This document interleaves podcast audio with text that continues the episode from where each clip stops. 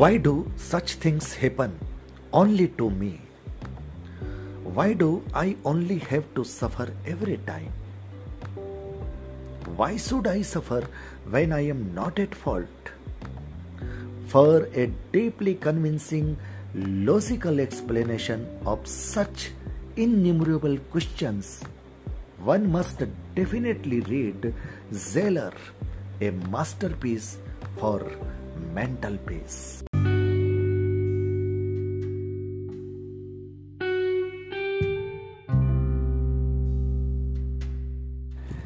जैन आचार्य अभय शेखर सुरेजी महाराज की ये कृति, जेलर, जिसका कई भाषाओं में अनुवाद, कई लाख प्रतियों का प्रकाशन और कई लाख लोगों के जीवन में बदलाव। ये पुस्तक पढ़नी क्यों ज़रूरी है? आइए थोड़ा सा समझने की कोशिश करते हैं। नमस्कार, मैं संजय सनम। आप देख रहे हैं digital first news. Viewers Jailer के नाम से आपके मन में जेल और जेलर का जो चित्र आया, वो बिल्कुल सही है। दरअसल, कृतिकार ने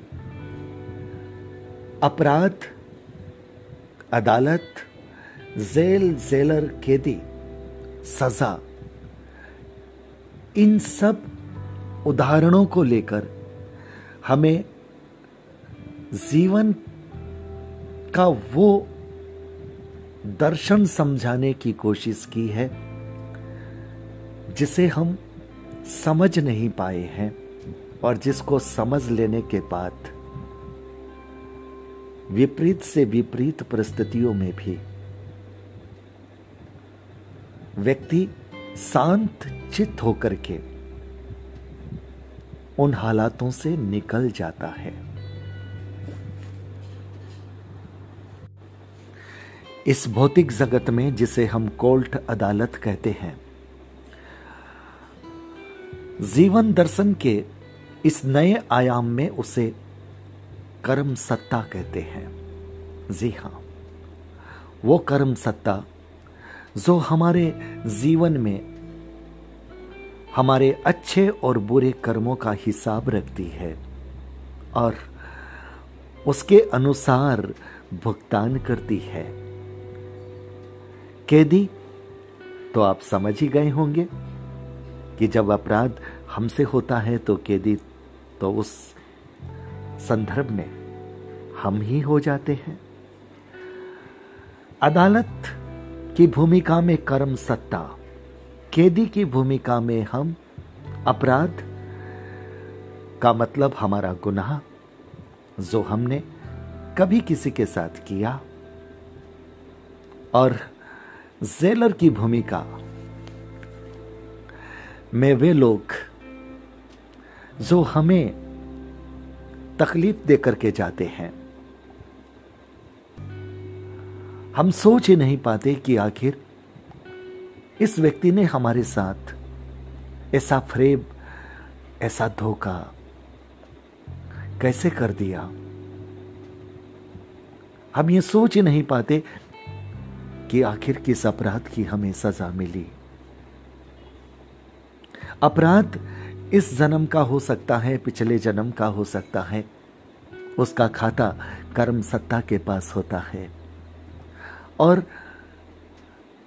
जो उस अपराध की सजा के लिए हमें धोखा देने, फरेब करने, चीट करने, हमें हराने, हमें गिराने, हमारी ज़िंदगी को डगमगाने के लिए आता है, दरअसल ये वही जेलर होता है। जेलर। वही जेलर जिसका काम है सजा के हुक्म की तामील करना। अब बस इसको ऐसे समझिए कि हम जो अपनी इस दुनिया में देखते हैं, वो जेलर, वो होता है जो हमारी इस दुनिया में अदालत के हुक्म की तामील करता है। और कृतिकार जिस संदर्भ को कहना चाहते हैं, जिस दर्शन को देना चाहते हैं वहाँ पर कर्म सत्ता हमारी अदालत होती है, और जेलर कभी हमारा अपना होता है, हमारा अपना सगा, और कभी पड़ोसी, कभी रिश्तेदार, कभी पराया। अब अपराध इनका भी नहीं होता, पर हम इनसे शिकायत करते हैं। हमारी शिकायत इसलिए होती है कि हमने इनको इतना चाहा। हमने इनका इतना भरोसा किया, इतना यकीन किया और इन्होंने हमारे साथ ऐसा कर दिया। वो बिल्कुल वैसा ही लगता है, जैसे कैदी जेलर से कहता है कि मैंने तेरा क्या बिगाड़ा, तुम उसे क्यों दंडित करता है? कैदी भी सही है। कैदी ने जेलर का कुछ नहीं बिगाड़ा, लेकिन जेलर भी गलत नहीं है। जेलर वो ही कर रहा है जो अदालत ने उसको हुक्म दिया है। ठीक इसी तरह से हमारी ज़िंदगी में जो आसपास में हमारे साथ जो घटनाएँ करके जाने वाले जेलर हैं, उनका अपराध कुछ नहीं है। उन्होंने वो ही किया जो कर्म सत्ता ने उनसे करवाया। उन्होंने कर्म सत्ता के हुक्म की तामील की है। इसलिए ये किताब हमसे ये कहती है कि तुम जिनसे बेवजह की शिकायत कर रहे हो, उनसे शिकायत मत करो। वे गुनहगार नहीं हैं। उन्होंने तुमको दगा नहीं दिया। कर्म सत्ता ने अपने हुक्म की तामील इनसे करवाई है। ये माध्यम बने हैं। इसलिए इनको कोसना छोड़ दो। इनके लिए रो रो कर छाती पीटना छोड़ दो। शिकायतें करना छोड़ दो। रिश्ते तोड़ना छोड़ दो। ये गुनहगार नहीं है। अपने मन को हल्का करो। शिकायतें खत्म करो। रिश्ते फिर जोड़ो। मन को हल्का करने से, चिंतन की धारा बदलने से, दृष्टि बदलने से सृष्टि बदल जाती है। तुम्हारी ज़िंदगी के ये विपरीत जो दृश्य तुम्हें दिख रहे हैं। जैसे ही तुम अपनी दृष्टि बदलोगे, अपनी सोच बदलोगे, अपना चिंतन बदलोगे, ये दृश्य धीरे धीरे बदलने लग जाएँगे। ये पुस्तक हमें जीवन के इस संदर्भ को बताती है। हमें कर्म सत्ता के उस सिद्धांत को बताती है। हमें जेलर की भूमिका में आए हमारे अपने और गैर लोगों की भूमिकाओं को बताती है। ये हमें आगाह करती है। अपराध मत करो।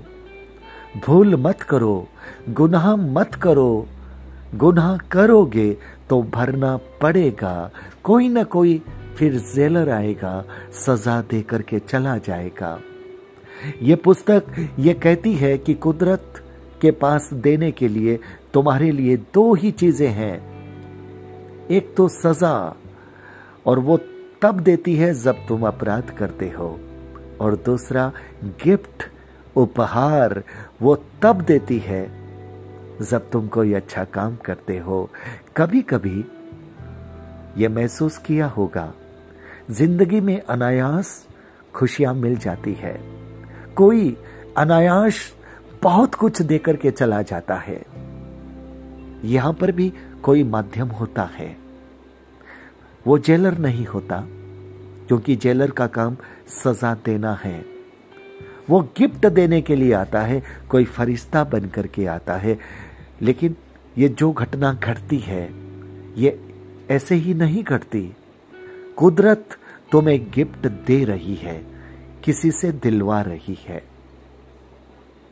तुमने कोई अच्छा काम किया है, इस जन्म में किया है या प्रारब्ध में किया है? किया है। अच्छा किया तो उपहार मिलेगा, गलत किया तो पनिशमेंट मिलेगा। ये पुस्तक जेलर तुम्हें यह बताती है कि तुम्हारी ज़िंदगी के आसपास बहुत जेलर घूम रहे हैं। और ऐसे ही तुम्हारी ज़िंदगी के आसपास बहुत फरिश्ते भी घूम रहे हैं। तुम्हें जो मिलना है, वो कर्म सत्ता से मिलना है। तुम जो कर्म करोगे, वो अपराध या अच्छा काम के रूप में कर्म सत्ता के खाते में जाएगा। वहाँ से या तो पनिशमेंट आएगा। अगर अच्छा किया है तो गिफ्ट आएगा। ये पुस्तक हमें जगाती है, हमें बताती है। इस ज़िंदगी के साथ साथ आने वाली जिंदगियों को भी आसान बनाती है, इसलिए जेलर को पढ़ना ज़रूरी है।